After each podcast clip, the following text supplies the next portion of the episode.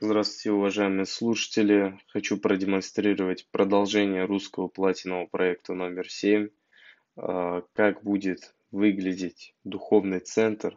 Все, что будет показано, является кодами всех священных писаний, которые создадут рай на земле.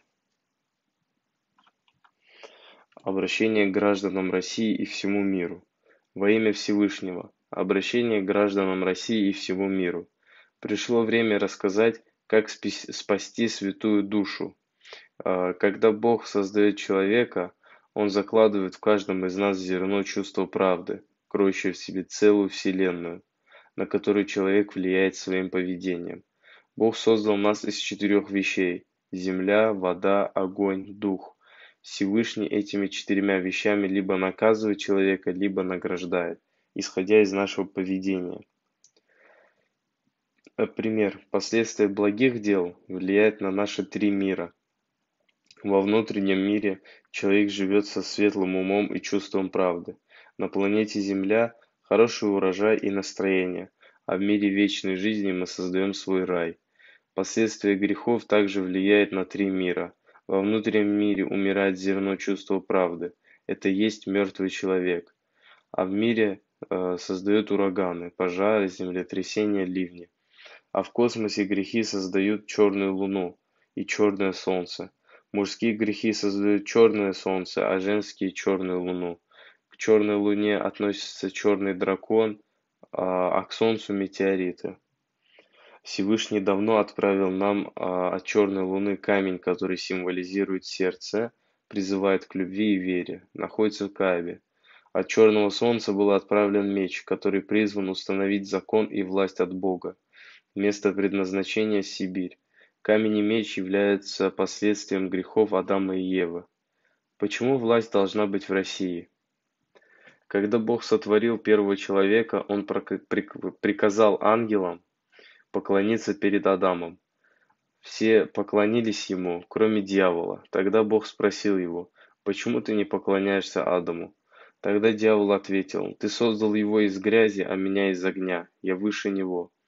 С этого момента Бог отделил дьявола от истины. Тогда дьявол попросил возможность до судного дня своей ложью отдалять людей от Бога. На это Всевышний дал согласие и обещал отправить в ад дьявола и его сопутственников. С этого момента Бог начал обустраивать мир на основе закона и порядка, поэтому разделил и наградил людей тремя вещами – черных верой, красных любовью, белых властью. Черные должны любить красных и подчиняться белым, красные должны молиться черным и подчиняться белым, а белые должны молиться черным и любить красных, а всем будет управлять справедливость. На сегодняшний день черные стали незаконопослушными, красные потеряли свою веру, а белые высокомерные. Поэтому 80% мира – это мертвые души, Одна из основных целей платинового проекта начинается с воскрешения душ через святыню. Символы третьего возраста. На сегодняшний день человечество готовится к переходу к третьему образу. Как всем известно, раньше все науки мира управлялись буквами и словами, а третий возраст, в который мы переходим, будет управляться символами и образами. Это выглядит как переход от кнопочных телефонов э, к сенсорным, или же переход от езды верхом к современному транспорту. Появление черной луны и черного солнца. Как всем известно, мир страдает от катаклизм. Это все последствия грехов людей. На фотографиях 1-4 показаны мертвые души, а на фотографии 5 душа, которая живет с Богом. Наши благие деяния и грехи а, отражаются на управлении черной и обычной Луны Солнцем, а, которые работают по принципу «какой привет, такой ответ». Центр цифрового духовного воскрешения. Центр процедуры которого основаны на двух этапах. Святыня делится на две части. Верхняя относится к людям, которые живут с Богом. Их луна дает дожди, а солнце питает своими лучами нижняя к людям грешным, оторванная от Бога. Их луна создает наводнение, землетрясение и каменный дождь. а солнце все выжигает и отправляет метеориты. Каждый человек в течение своей жизни делает вклад, с которым будет вечно жить. Первый – это когда человек проходит через образ ада, где увидит все голоса, э, мучения, все голоса мучения вокруг себя. И через какое-то время он услышит святой голос, который будет призывать его э, каяться в своих грехах. После произношения священных слов он переходит во второй зал, где ему будет показан рай, предназначенный для людей, которые живут с Богом.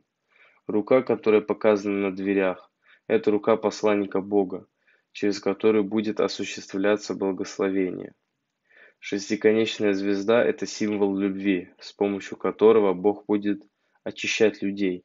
Если Всевышний судил бы человека своей справедливостью на основе креста, тогда бы ни один человек не очистился. У каждого человека есть свой духовный занавес, который разделяет миры на три части. Также у человека существует три глаза – глаз сердца, глаз разума и глаз материальный, с помощью которого можно просматривать три мира – внутренний мир человека, земной мир и Вселенная.